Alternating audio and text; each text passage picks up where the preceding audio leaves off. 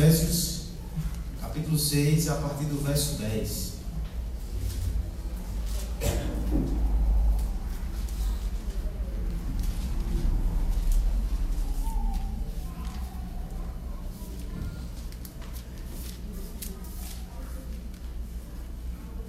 Durante alguns meses, essa epístola lutou contra nós. Espero que você tenha sido vencido. Alguns por nocaute, um sermão específico que lhe fulminou e lhe levou a lama. Outros, talvez por pontos. Seja como for. Eu espero que a verdade triunfante e maravilhosa de Efésios tenha vencido o seu coração. Hoje lutaremos uma última vez, não só com a verdade do texto, mas também para nos despedir desse amigo tão precioso. Efésios capítulo 6, a partir do verso 10. Quanto ao mais, sede fortalecidos no Senhor e na força do seu poder. Revestivos de toda a armadura de Deus para poderem ficar firmes contra as ciladas do diabo. Porque a nossa luta não é contra sangue e a carne, e sim contra principados e potestades, contra os dominadores desse mundo tenebroso, contra as forças espirituais do mal nas regiões celestes. Portanto, tomai toda a armadura de Deus para que possais resistir no dia mau, e depois de ter vencido tudo, permanecer inabaláveis. Estais, pois, firmes, cingindo-vos com a verdade e vestindo-vos da coraça da justiça. Calçai os pés com a preparação do evangelho da paz, embaraçando sempre o escudo da fé, com o qual podereis apagar todos os dardos inflamados do maligno. Tomai também o capacete da salvação e a espada do Espírito, que é a palavra de Deus, com toda oração e súplica, orando em todo o tempo no Espírito, e para isto, vigiando com toda a perseverança e súplica por todos os santos, e também por mim, para que me seja dada no abrir da boca a palavra, para que com interpretez faça conhecido o ministério do Evangelho, pelo qual sou embaixador em cadeias para que em Cristo eu seja ousado para falar como me cumpre fazer. E para que saibais também a meu respeito e o que faço, de tudo vos informará Tico, o irmão amado e fiel ministro do Senhor. Foi para isso que eu vos enviei, para que saibais a nosso respeito e ele console o vosso coração. Paz seja com os irmãos e amor com fé da parte de Deus e do Senhor Jesus Cristo. A graça seja com todos os que amam sinceramente o nosso Senhor Jesus Cristo. Vamos orar, pedir ao Senhor que nos dê a graça de compreender mais da Sua palavra e contemplar mais da glória de Cristo nessa noite. Pai amado, nós te adoramos e te louvamos, Senhor. Como é maravilhoso participar do culto a Ti, Senhor.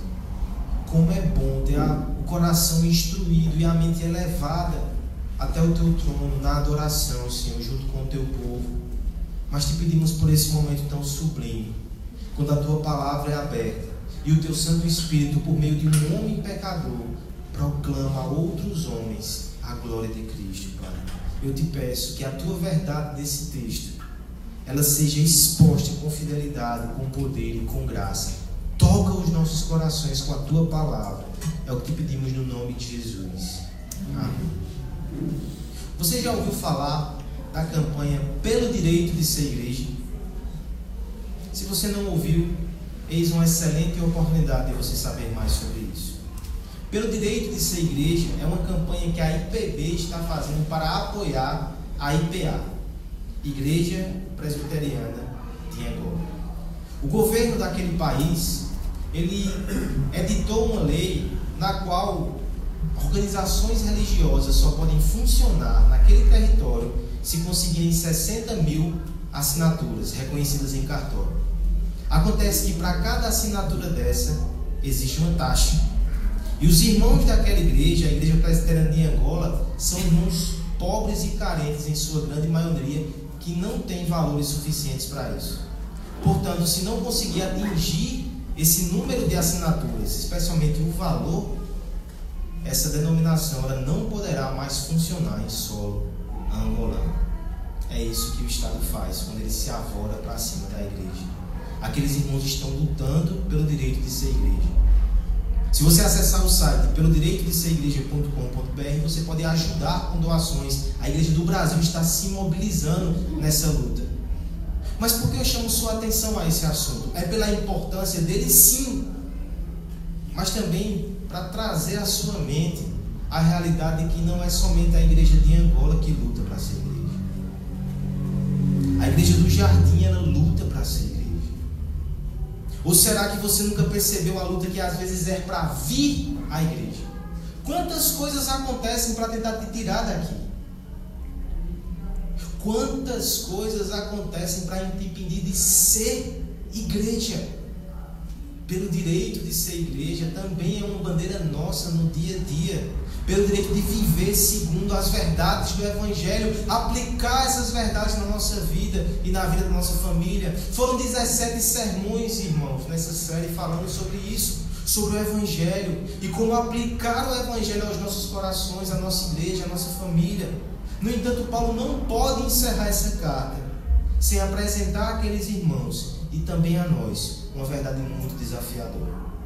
As coisas belas, profundas inspiradoras que você viu nessa carta, sobre comunhão, santidade, trabalho, elas não vão brotar de forma automática no seu dia a dia e na sua vida. É preciso que uma guerra ferrenha seja travada. Esse é o tema do apóstolo nos últimos versos. É sobre isso que falaremos nesse último sermão. E poderemos resumir a verdade extraída desse texto na seguinte preposição, proposição. A vida cristã é uma batalha que deve ser lutada com as armas de Deus, juntamente com o povo de Deus. Esse é o resumo do que veremos nessa noite. A vida cristã é uma batalha que deve ser travada com as armas de Deus, juntamente com o povo de Deus. Essa é a convocação do apóstolo para nós no final dessa exposição. A luta para ser igreja. primeira verdade, então, meus irmãos, a vida cristã é uma batalha. Volte os seus olhos para o texto mais uma vez. E eu queria pedir que todos, a uma só voz, lêssemos do verso 10 até o verso 13. Quanto ao mais, sede fortalecidos no Senhor e na força do seu poder, revestimos de toda a armadura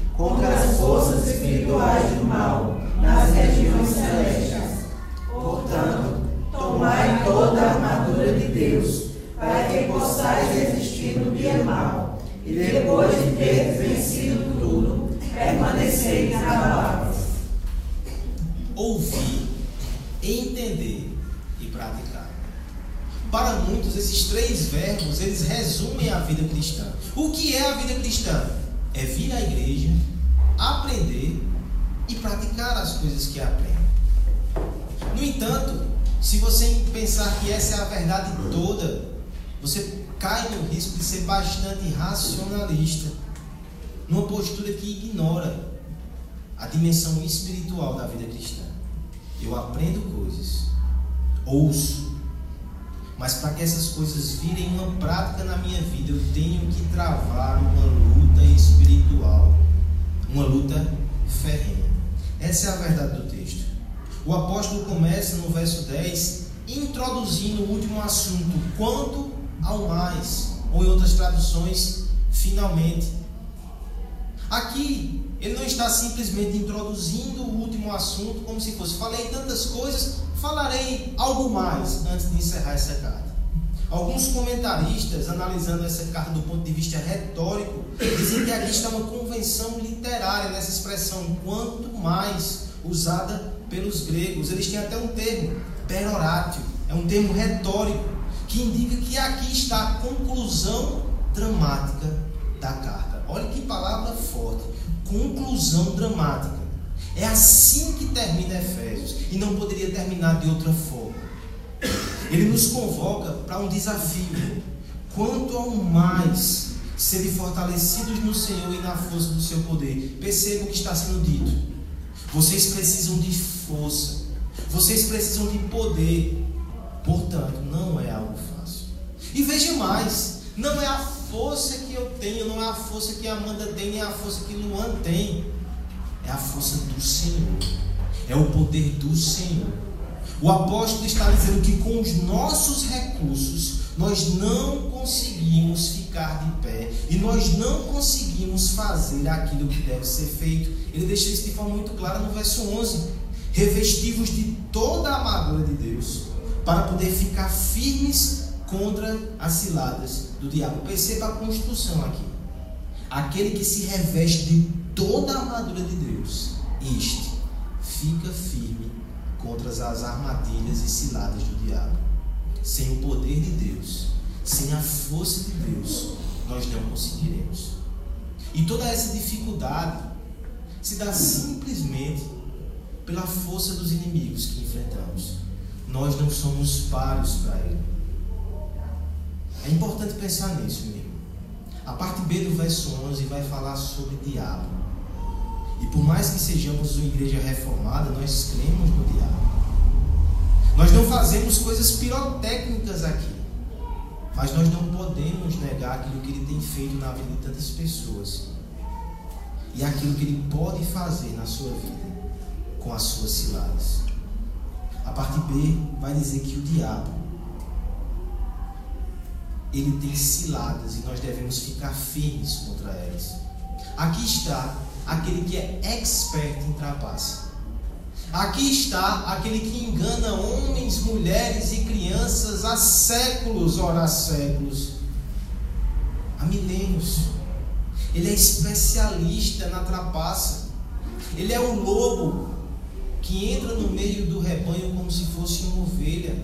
Ele é aquele que sabe urrar, rugir como um leão, mas ele é sutil e sagaz como uma serpente.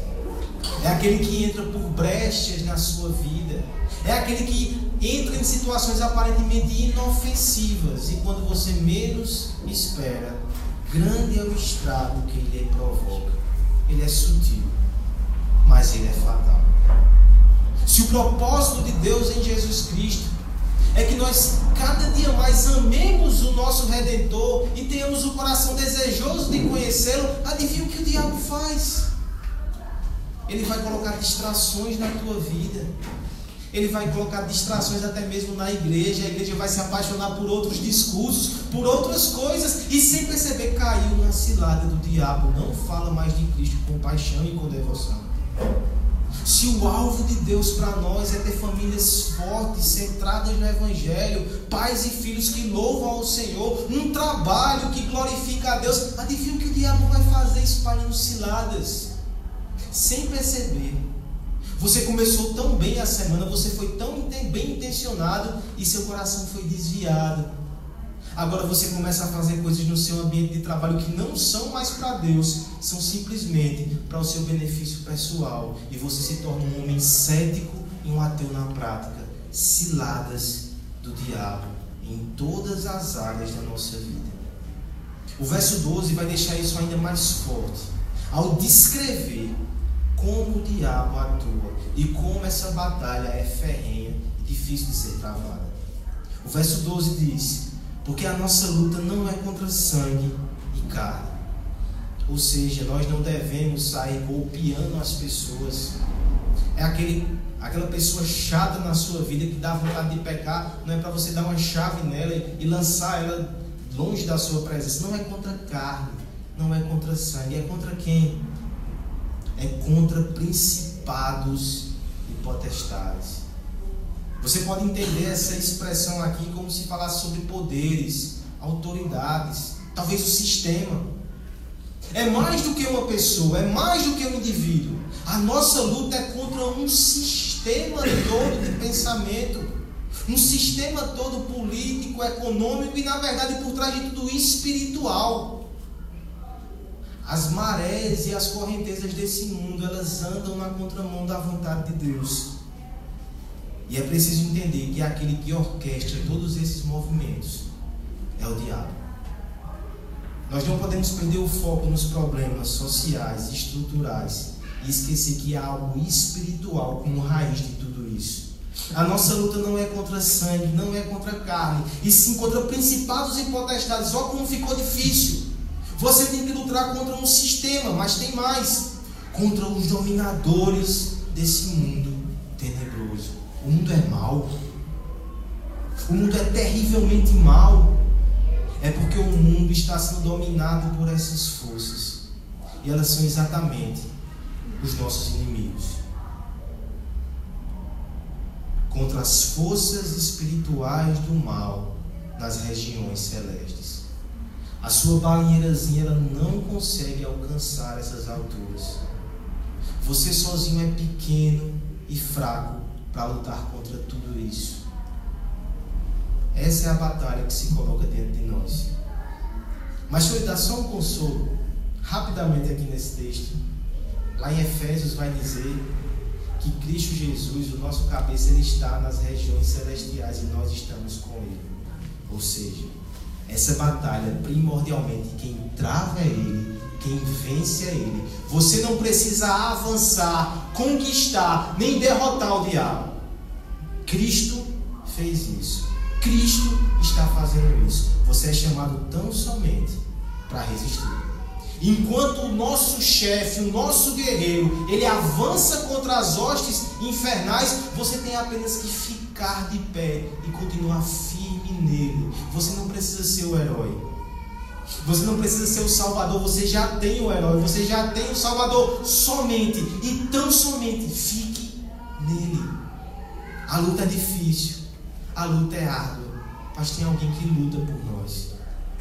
É por isso que o verso 13 ele conclui essa ideia dizendo: portanto, tomai toda a armadura de Deus, para que possais resistir no dia mau, e depois de teres vencido tudo, permanecer inabaláveis. O que é o dia mau? Em certo sentido, Efésios já nos disse que todos os dias são maus. Mas alguns comentaristas vão dizer que dia mau também são aqueles momentos de nossa vida que parece que todas as forças espirituais se voltam contra nós. É aquele momento, é aquela semana em que tudo dá errado. É aquele dia, é aquele instante que as suas forças se esvaziam, você não consegue fazer nada. A crise toma conta do seu coração. Talvez seja um mês de grande dificuldade. Pregando nesse texto, há uma, um testemunho bem conhecido do pastor Nicodemos, quando ele foi fazer o seu doutorado na Holanda. E quando chegou lá, as ironias que esse mundo traz, o seu orientador de teologia era um homem praticamente ateu. Lançou sobre ele uma carga de livros que ele deveria ler e fichar, que minavam a sua fé. Ele começou a trabalhar com aquele material por um mês, dois, três. E aquilo foi contaminando o seu coração. De modo que ele diz que passou mais de um mês sem conseguir ajoelhar e orar a Deus. A sua fé estava em crise. Ele disse: Aquele foi o meu dia mau. Concluindo a história, ele não se desviou. Ele ligou para o seu orientador que estava nos Estados Unidos. E aquele homem disse: Você tem lido o que que está lhe abalando tanto? tenho lido isso, isso e isso. Ele disse, pois então vai, vá, pegue na biblioteca esse livro, esse livro, esse livro. Esse é o antídoto. Leia e Deus vai curar o seu coração. Dito e feito, nosso pastor está firme até hoje. Mas a questão é, há dias. Você nunca passou por isso? Você nunca passou pelaquela semana terrível que parece que todas as portas se fecham? que parece que ninguém pode te socorrer, que parece que a angústia toma conta do teu coração. Pois bem, o texto está dizendo: eu sei que isso é real. O diabo e suas hostes celestiais estão por trás disso. Eles estão arquitetando planos contra vocês. Meus irmãos, fiquem firmes, tomem a armadura de Deus. E olha o que ele diz assim, no final do verso 13: Para que depois de teres vencido tudo, permanecer inabaláveis. A figura aqui é da legião romana. Você já deve ter assistido algum filme, alguma série. Eles faziam um bloco militar, escudos na frente, escudos em cima, os flancos todos protegidos. Os exércitos que vinham na sua direção não conseguiam entrar naquele amontoado militar, a não ser que uma lança, uma flecha, uma espada de curto porte derrubasse um dos homens da linha de frente, o seu escudo tombaria e todo aquele comboio militar estava comprometido. O que o Senhor está dizendo é: fique firme, pegue a armadura de Deus no meio da batalha ferrenha, não abra. Agarre-se à armadura de Deus, agarre-se ao Redentor e, permaneça. É certo que essa é a batalha mais ferrenha que vamos enfrentar. Mas como já disse, meus irmãos, nós não estamos sozinhos. O objetivo de Paulo nessa passagem não é infundir medo no seu coração, mas sim vigilância, seriedade, diligência. É conclamar você a ser perseverante no dia mal. Quando o dia mal chegar, meu irmão, não sei se você está nele, o Senhor não pede que você avance. Ele só pede que você resista. Ele só pede que você finque o pé. Que você, pela graça de Deus, diz: Senhor, não vou tirar meu pé daqui. Quando a tempestade passar, eu volto a andar. Eu volto a avançar. Mas até lá, eu aqui ficarei vigilante, diligente, atento, porque eu estou no meio de uma batalha. Esta semana, meus irmãos, eu ouvi um caso muito interessante de um homem chamado Caspar Hauster. Não sei se você já ouviu esse nome. Caspar Hauster. Ele inspirou vários contos, várias peças, livros, porque é um mistério muito grande na vida desse personagem. A sua história, ela começou no dia 26 de maio de 1828. Um adolescente de 16 anos encontrado numa praça da cidade que hoje é conhecido como Nuremberg, na Alemanha. Aquele homem um tanto quanto desnorteado e esquisito, na verdade um adolescente de 16 anos, carregava consigo duas cartas.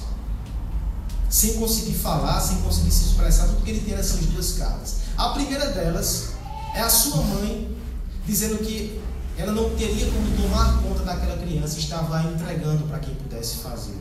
A segunda é de um camponês que disse que por muito tempo cuidou dele, mas não poderia mais fazer isso, então o soltou e o entregou às forças do governo. Aquele jovem tão esquisito, tão excêntrico, ele foi preso porque creram que ele estava embriagado. No entanto, houve um homem chamado Jorge Friedrich que o adotou, que percebeu que havia algo de estranho naquele jovem. Ele o alfabetizou em tempo recorde. E quando aquele homem pôde se comunicar com ele, ele contou uma história apavorante. Os 16 anos de sua vida, ele passou trancado numa cela escura de 2 metros, não, de 2 metros de comprimento e 1 um metro de largura, só isso, sem ver a luz do sol durante 16 anos. E todo o seu alimento era pão e água e não se comunicava com ninguém do mundo exterior. O grande mistério logo foi: quem é esse homem? Se você pesquisar na internet, você vai encontrar várias teorias. Aquela que mais me chamou a atenção é que ele era um herdeiro do trono de uma cidade chamada Baden. Ele foi sequestrado por motivos escusos para que não assumisse o trono. E sabe por que isso se confirma? Pelo final trágico da sua vida. Antes de falar desse final, deixa eu só acrescentar algumas curiosidades a esse personagem. Porque ele foi criado em situações tão adversas, ele desenvolveu algo sobrenatural quase nos seus outros dons, nas suas outras habilidades, nos seus outros sentidos. Por exemplo, ele conseguia ver no escuro de forma impressionante. Ele conseguia distinguir frutas, flores, no escuro completo e absal. O seu ouvido foi tão estimulado que ele conseguia distinguir as pessoas pelos passos.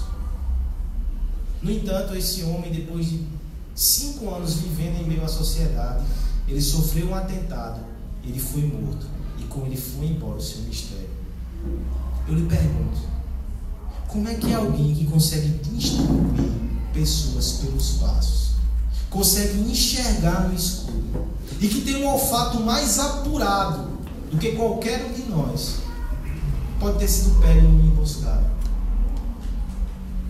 Pelo menos duas razões são dadas pelos seus biógrafos. A primeira delas é que quando ele foi imerso na sociedade, essas suas capacidades extraordinárias elas foram se perdendo aos poucos. Ele já não enxergava isso como antes, nem ouvia de forma tão acurada. No entanto, a principal razão apontada era a sua ingenuidade. Aquele homem tão atormentado, ele tinha a alma e a mente de uma criança. Ele não percebia como era mal o mundo que estava ao seu redor. E pior, ele não percebia que pessoas maldosas ainda intentavam contra ele. Ele estava no meio de uma guerra. Tinha até recursos disponíveis para si, mas a sua ingenuidade e por causa disso a sua displicência fez com que ele morresse. E o mistério está aberto até hoje. De forma semelhante a ele, meus irmãos. Por muito tempo nós vivemos em cativeiro. Um dia você percebeu que estava preso pelas amarras do pecado. Um dia você percebeu que você não via a luz do dia, a luz do sol da justiça, e que só recebeu migalhas a vida toda, e que estava enclausurado. Você foi liberto, por isso você está aqui. Não seja ingênuo. Não ande de forma displicente. Aquele que te enjaulou, aquele que te escravizou por tantos anos, ele ainda está à espreita. Ele ainda quer te fazer mal. Ele ainda quer intentar contra a sua vida. Portanto, o cristão precisa entender que a sua vida espiritual é uma batalha contínua. Ela é uma guerra que deve ser travada. Porque se formos surpreendidos em nossa displicência, teremos que contar com os nossos reflexos que nem são tão apurados, ou torceremos para a imprecisão dos inimigos e assim escapar. A distração no campo de batalha é fatal. E por mais que a guerra que travamos hoje seja velada, o conflito é real, o conflito, o conflito é contínuo. Quantas vezes você já não foi machucado pelas forças que querem te escravizar? Mas, meu irmão, nós somos convocados por Cristo e fomos chamados para o maior embate que já houve, a grande guerra espiritual. Esteja alerta, esteja preparado, fique os seus olhos nele. Ele é o general vitorioso e aqueles que estiverem aliados em seu comando não serão de modo algum alvejados pelo inimigo infernal. Quando somos jovens, quando somos crianças, quando somos pré-adolescentes, nós gostamos de imaginar que estamos vivendo algum tipo de aventura. Quando crescemos, nossa vida fica muito normal. E a gente pensa que é só ganhar o pão, vencer algum desafio, pagar os nossos boletos. No entanto, um pouco daquela percepção de criança, ela está correta. Nós estamos sim no meio de uma grande aventura. Nós estamos sim no meio de uma grande batalha. Nós estamos sim no meio do conflito, aquele conflito que é o maior de todos. Como é que nós sabemos se estamos sendo displicentes no meio desse conflito? Sabe quando eu e você somos displicentes? Quando nos espantamos com a maldade dos homens. Com isso não quer dizer que teu coração tem que ficar extremamente cauterizado, nada de espanto. Mas às vezes, quando fazem alguma coisa contra nós, ou quando fazem alguma coisa contra alguém que nós presenciamos, nós ficamos escandalizados. Eu lhe pergunto: você esqueceu de onde você estava? Você esqueceu que no meio dessa batalha golpes são desferidos a todo momento? Esse mundo não é o paraíso encantado que muitas vezes nós pensamos ser. Quando é, meus irmãos, que nós esquecemos que estamos numa batalha? quando você deixa de perceber as armadilhas que são colocadas em relacionamentos. Pequenas palavras, pequenos gestos, pequenos atos, e lá se foi uma amizade tão preciosa. Quando você deixa de perceber as armadilhas que são espalhadas na tua convivência na igreja, o diabo prepara tudo de forma tão perfeita e você, de forma inocente, nem percebeu estar tão longe no dia que você deveria estar aqui ouvindo sobre verdades eternas. Talvez você até ouviu e quando chega em casa ele prepara alguma angústia para você, para tirar a tua atenção dessa verdade, para deixar que ela internalize e crie raiz no seu coração. Isso tudo são armadilhas. Estamos em guerra. E eu preciso te perguntar: quão intencional você tem sido na sua vida devocional? Isso diz respeito se você está sendo displicente ou não. Essa palavra é muito séria para você que ainda não sabe de que lado está lutando. Não há neutralidade nesse campo. A vida, de forma geral, é uma batalha. Olhe para a natureza. Talvez o canto de um pássaro que tanto te traga deleite seja um comando de guerra onde ele está desafiando os outros da sua espécie. A natureza ela está em guerra. Os homens eles estão em guerra. Você presencia isso no seu ambiente de trabalho, na briga política, na briga por espaço da sociedade. Eu te pergunto, por que você acha que a única área que é pacífica, a única área que é tranquila é a área espiritual? Não faz sentido ignorar que a vida espiritual também é uma batalha, também é uma guerra. E se você não sabe de qual exército você faz parte, você pode estar fazendo parte do exército do inimigo sem perceber. Mas a boa nova é que o general da redenção, ele sempre recebe rebeldes arrependidos. Vem até ele. Aliste-se no seu exército. Meus irmãos, a vida cristã é uma batalha. Essa é a primeira verdade extraída do texto. Mas há mais do que isso aqui. Dos versos 14 e 18, nós vamos ver que a vida cristã é uma batalha, mas que deve ser lutada com as armas de Deus. Vamos ler dos versos 14 até o verso 18, todos juntos a uma só voz. Estais, pois, firmes, cingindo-vos com a verdade e vestindo-vos a couraça da justiça. Calçai os pés com a preparação do evangelho da paz, engraçando os sempre da fé com o qual podereis apagar todos os dardos inflamados do maligno. Tomai também o capacete da salvação e a espada do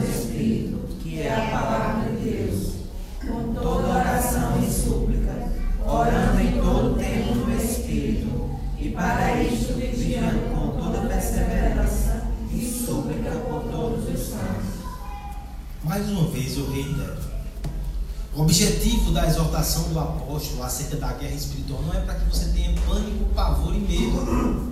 Esse é o primeiro erro que podemos cometer. É para que você seja diligente. Mas você não precisa ter medo, porque junto com o alerta, o apóstolo também nos dá o armamento. Você não está indefeso. O Senhor ele provê recursos para que você continue guerreando continue perseverando. Que recursos são esses? Ele já havia mencionado em dois versículos anteriores a armadura de Deus. Agora ele passa a descrever. Olha como é interessante essa descrição. Estais, pois, firmes, cingindo-vos com a verdade e vestindo-vos com a couraça da justiça. Essas são as duas principais peças do vestuário do soldado romano. Alguns vão dizer que possivelmente Paulo, que estava numa prisão, pouco falamos sobre isso ao longo das exposições, porque nem lembramos de tão feliz que esse homem é e vibrante que ele é, mas ele estava preso. Então ele estava acompanhado de um soldado romano. E cotidianamente ele tinha uma noção desse, desse paramento. Então ele vai descrever essa armadura, fazendo uma analogia espiritual para nós. A primeira coisa que ele vai dizer é sobre o cinto.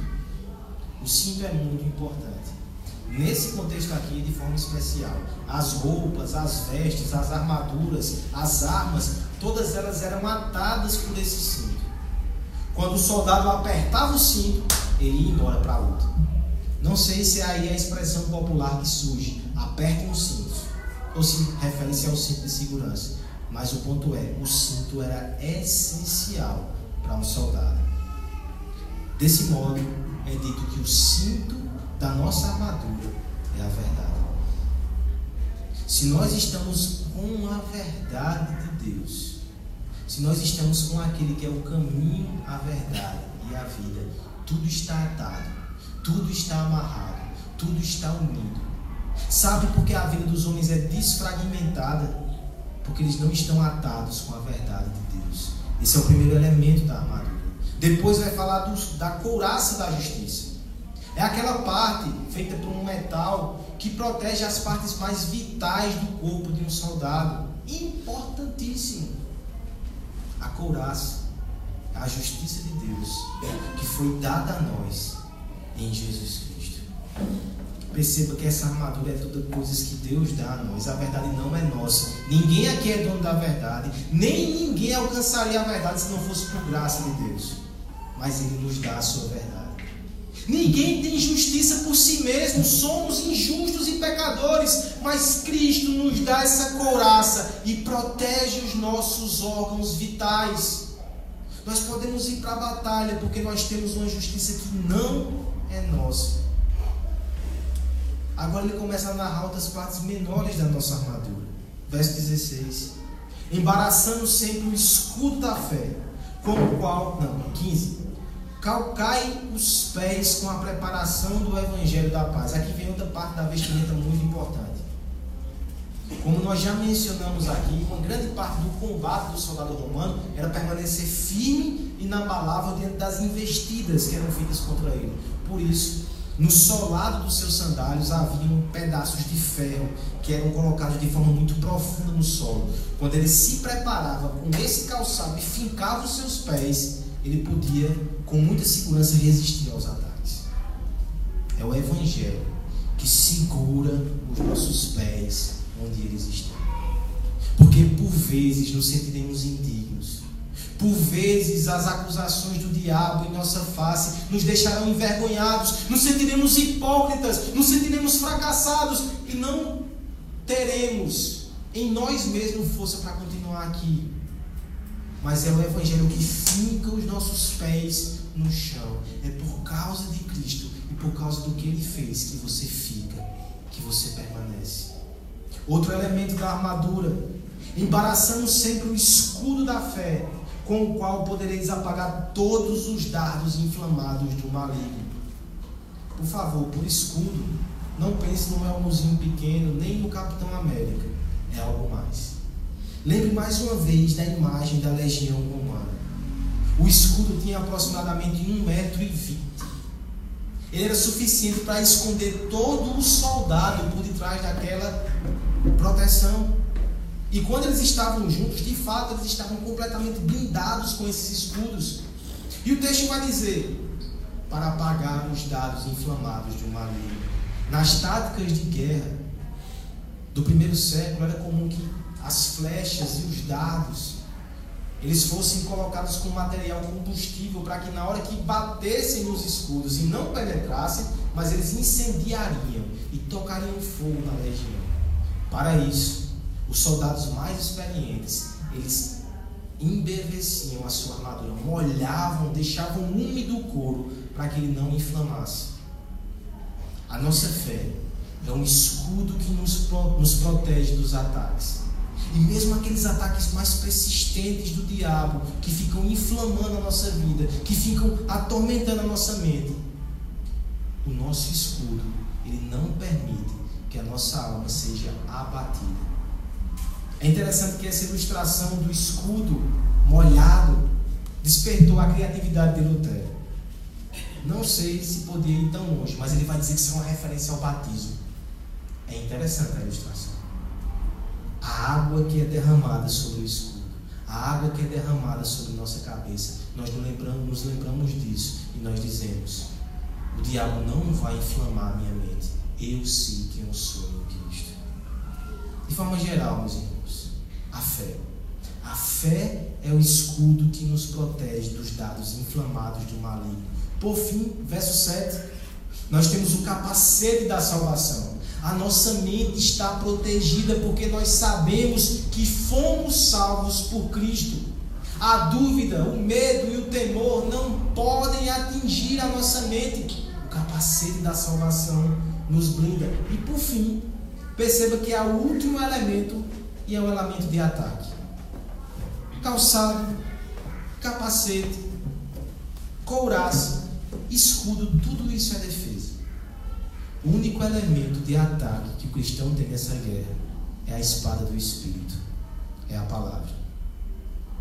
Esse é o único ataque que nós temos contra esse reino de trevas. Primeira coisa, nós fomos chamados para defender. Quem avança é Jesus Cristo. Mas conforme nós defendemos, essa espada era curta. No raio de alcance que nós temos, na nossa vida, na nossa circunferência, se podemos expelir ataques para afastar o reino das trevas do nosso coração, da nossa casa e do nosso meio, é a palavra de Deus que faz isso. Não são nossas palavras, não são nossos recursos humanos, é a palavra de Deus. Nosso irmão André leu há pouco aqui na liturgia o texto onde Cristo espelha o diabo, afasta sua tentação com a palavra de Deus. Eu e você podemos e devemos fazer a mesma coisa. Por fim, tendo sido descrito toda essa armadura, veja que o apóstolo agora menciona oração. Alguns intérpretes vão dizer que a oração aqui é mencionada não como uma parte da armadura, mas é a forma com que você usa e você veste a armadura. Sem oração, todas essas partes ficarão fora e você estará desprotegido. Mas com oração, você coloca capacete, você coloca a couraça, você impunha o seu escudo você tem a palavra de Deus para poder se defender e avançar. Verso 18: Com toda oração e súplica, orando em todo o tempo, no Espírito, e para isso vigiando com toda perseverança e súplica por todos os santos. Nós somos chamados, meus irmãos, a orar em todo o tempo, com perseverança, no Espírito e por todos os santos. É assim que vestimos a nossa armadura. O mundo vai te oferecer várias armaduras para travar as suas lutas. E aqui eu não posso deixar de mencionar aquele exemplo da vida de Davi onde ele vai enfrentar o Golias, lá em 1 Samuel 17, 38, e Saul coloca nele uma armadura pesadíssima. Não é de hoje que os homens creem que a sua armadura vai dar o sucesso, vai dar a vitória. Mas Davi diz: Isso aqui não me cabe. Eu vou na força do Deus vivo e verdadeiro. Você tem uma armadura melhor. Na liturgia, nosso irmão Guilherme também leu sobre o Messias, que viu o seu povo aflito e atolado em pecado, e viu que não havia ninguém que pudesse fazer justiça. E lembre dos termos que Isaías usa. Isaías diz que ele tomou a justiça como couraça e pôs na cabeça o capacete da salvação. É essa armadura, é a armadura que Cristo usou na cruz, e agora ele dá a você. A mesma armadura que o rei guerreiro, que o servo sofredor usou na cruz do Calvário está disponível a você. Foi com essa armadura que ele enfrentou o inferno, enfrentou o mundo, enfrentou o pecado, destruiu a morte por amor a você. E agora ele pega essa armadura toda ensanguentada e diz: Vistas. Porque aqueles que me odiaram te odiarão e virão no seu encalço. Vistas. Enquanto você não está comigo de forma definitiva, eu lhe protegerei por toda a eternidade. Vistas, tome a minha armadura. Porque a vida cristã, meus irmãos, é uma batalha. Mas nós devemos lutá-las com as armas Deus. Que o Senhor desperte os teus olhos espirituais. Que você perceba que nesse conflito, todos os escudos humanos estão despedaçados no chão o aguilhão do, do, do inimigo, ele aproxima-se com a sua senha destrutiva. O medo e a frustração atormentam o nosso coração. E por mais que nós empreendamos esforços na nossa vida, na nossa família, poder humano não tem efeito na esfera espiritual. O que faremos? É do céu que desce a armadura. O Messias traz para nós o seu elmo e só Ele tem poder suficiente para suportar qualquer ataque do maligno e avançar de forma poderosa e vitoriosa, espalhando a glória de Deus no seu coração, na sua família e no mundo.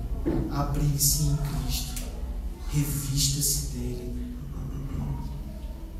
É como se aqueles heróis que tanto admiramos, que assistimos sobre eles, nos dessem a sua armadura.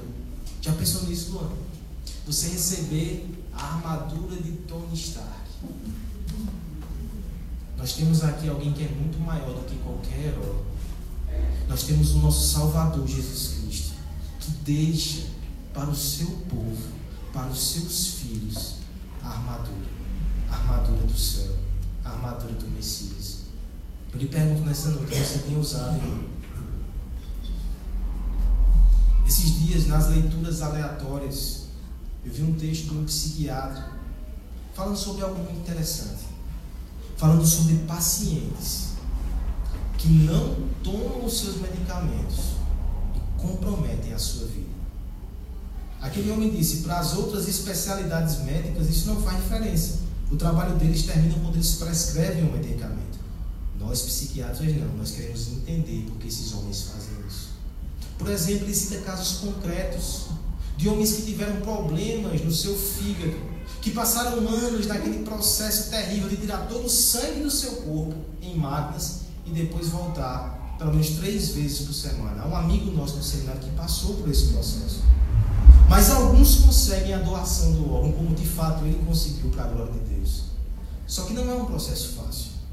Você precisa tomar medicamentos para que sua resistência imunológica baixe, para que seu corpo não rejeite aquele transplante.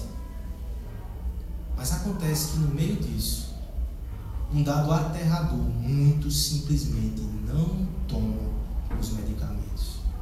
Tudo que eles precisavam estavam ali ao seu alcance. Eles conseguiram o tão difícil transplante. Eles conseguiram um meio de se salvar dessa situação, mas eles não tomam. E por que eles não tomam? O psiquiatra comenta. Alguns deles desconfiam dos médicos. Você é desconfiado do médico da sua alma. Quando Jesus Cristo prescreve para você a sua armadura e o seu evangelho, você olha e diz: rapaz, talvez tenha algumas coisas mais interessantes aqui que o mundo me oferece. Por que não usar a armadura? Por que não tomar o medicamento? Alguns encontram-se deprimidos, tão deprimidos, que mesmo recebendo o transplante, não se acham dignos de continuar com aquilo e simplesmente se recusam a ingerir os medicamentos. Fazendo analogia com a nossa situação, será que você olha para a armadura de Deus e diz: Eu não sou digno de vestir? Se você diz isso, meu irmão, é que você precisa vestir. Jesus Cristo deu a sua armadura para pecadores indignos. Vista. Se proteja contra o mundo mal. Abrace o Evangelho, abrace as promessas de Deus, abrace a graça que vem da cruz, é ela que te protege. Por favor, não deixe de enxergar a verdade que Cristo é a nossa armadura, Ele é a palavra de Deus, ele é a nossa fé, Ele é a nossa justiça como uma couraça. É o Evangelho dele que calca os nossos pés no chão. É a Sua palavra que é a nossa espada. É o seu capacete, é a salvação que Ele deu a nós. Cristo é a nossa armadura. Vista-se dele e resista no dia mau. E permaneça de pé e enfrente a batalha que Deus te chamou para lutar. A vida cristã é uma batalha que deve ser lutada com as armas de Deus. E, em último lugar, deve ser lutada também juntamente com o povo de Deus. A vida cristã é uma batalha que deve ser lutada com as armas de Deus, juntamente com o povo de Deus. Versos 19 até o verso 24. Vamos ler uma só voz?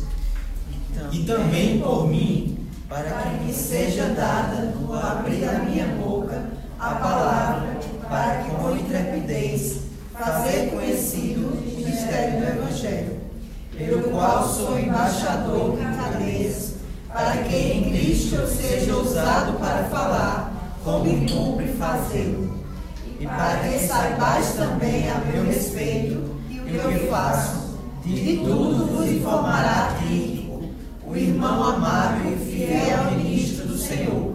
Foi para isso que eu vos enviei, para que saibais a console o vosso coração. Paz seja com os irmãos e amor com fé, da parte de Deus Pai e do Senhor Jesus Cristo. A graça seja com todos os que amam sinceramente a nosso Senhor Jesus Cristo. E aqui nós temos as últimas palavras da carta aos Efésios. E as últimas palavras ela tem um tom muito interessante. Perceba que no verso 18 o apóstolo Paulo diz: Orem de forma perseverante no Espírito, em todo o tempo e por todos os santos. Mas perceba que no verso 19 o apóstolo se inclui. Olha o que ele diz. E também por mim. Não existe super-homem na vida cristã. Se o apóstolo Paulo precisa de oração, quem são os pastores para se isolarem? Quem são os líderes para se isolarem? Quem é você para pensar que não precisa da oração de outros irmãos? Veja a humildade do apóstolo. É difícil percorrer as páginas da Bíblia e achar um homem mais intérprete, intérprete, mais ousado, mais corajoso do que o apóstolo Paulo. Mas olha o que ele pede na sua oração: orem por mim, para que me seja dada no abrir da minha boca a palavra, para com intrepidez fazer conhecido o mistério de Cristo. Ele pede por coragem, por ousadia. Apesar de ser apóstolo, ele é homem. Os homens precisam da graça e da força de. E os homens precisam de outros homens para sustentar. Os homens precisam de intercessão. Os homens precisam da igreja. Ninguém luta sozinho. Se o apóstolo reconheceu isso, meus irmãos, nós também precisamos reconhecer. Ele, mesmo sendo embaixador de cadeias, precisa da intercessão dos irmãos para que seja usado no seu falar. Agora perceba no final dessa carta como há agora um envolvimento pessoal de Paulo com esses irmãos. Ele foi o pastor deles. Por dois anos ele cuidou daquelas almas. Agora ele está distante e afastado, preso, caminhando por um martírio. Por que Paulo escreveu essa carta? Falamos disso no primeiro sermão. Fevereiro. Dentre tantos os motivos, o principal deles, ensinar o que é ser igreja. Mas há um motivo pessoal também verso 21. Para que saibais também ao meu respeito o que faço, de tudo vos informará Tíquico, o irmão amado e fiel ministro do Senhor. Aquela igreja se preocupava com Paulo. Ela não tinha notícias de Paulo. E Paulo se preocupa com aquela igreja e envia Tíquico para lá. Ele vai dizer no verso 22: Foi para isso que eu enviei ele, para que saiba a nosso respeito, ele console o vosso. Agora pense que Paulo era um homem preso. Nas suas últimas cartas, especialmente 2 Timóteo, ele reclama da solidão. Ele se sente sozinho. E você vai ver esse homem tíquico aqui. Ele não é simplesmente fiel ministro do Senhor. É um homem fiel. Mas Paulo vai dizer, é muito amado. Tíquico poderia ser um consolo para a alma de Paulo. Mas ele diz, Tíquico vai consolar a minha igreja. Perceba a relação de amor que há no final dessa carta. Os irmãos oram e se preocupam por Paulo. Paulo ora e se preocupa por eles. E eles mutuamente têm gestos e têm atos de amor. Irmão, perceba. Igreja é muito importante. A gente não luta sozinho. Você precisa ter laços de amor na igreja. Pessoas que oram por você e você ora por elas. Pessoas que fazem sacrifícios pessoais por você. Pessoas que empreendem esforços somente para consolar o teu coração. Que abrem mão do seu tempo. Que deixam de lado outras prioridades para saber como você está. É importante notar esse tom afetivo no final da carta. E apesar da luta, e apesar da batalha, porque eles têm a armadura de Deus. Eles estão juntos como povo de Deus. Paulo termina em tons esperançosos. Paz seja com os irmãos e amor com fé. Da parte do nosso Senhor, Deus Pai, nosso Senhor, e do Senhor Jesus Cristo. Apesar de tudo, com as armas de Deus e com o povo de Deus, o fim da sua jornada vai ser marcado por paz e não por por amor e não por esfriamento, por fé e não por incredulidade, com as armas de Deus, com o povo de Deus. E sabe por que eu estendo isso para nós de forma tão direta? Porque o final dessa carta tão maravilhosa diz assim: A graça seja com todos que amam sinceramente nosso Senhor Jesus Cristo. É com você, é comigo, se o nosso coração está em. O Senhor não permite que você ande sozinho. o Senhor te deu uma igreja. 15 de agosto de 2019, Luan completou 15 anos. Não, 11 anos. Chega ali, nossa, como pulou, né? Mas também foi o dia que eu e Letícia fizemos o nosso primeiro culto doméstico com Lázaro. 5 e meia da manhã ele acorda, olhamos para um lado, olhamos para o outro, está só eu, ela e ele. É agora. Colocamos ele ali no nosso meio e abrimos a Bíblia no texto que vínhamos na sequência. Depois de dias turbulentos, abrimos em Atos 7. Martírio de Estevão. É, papai. Seu primeiro culto foi sobre o martírio de Estevão.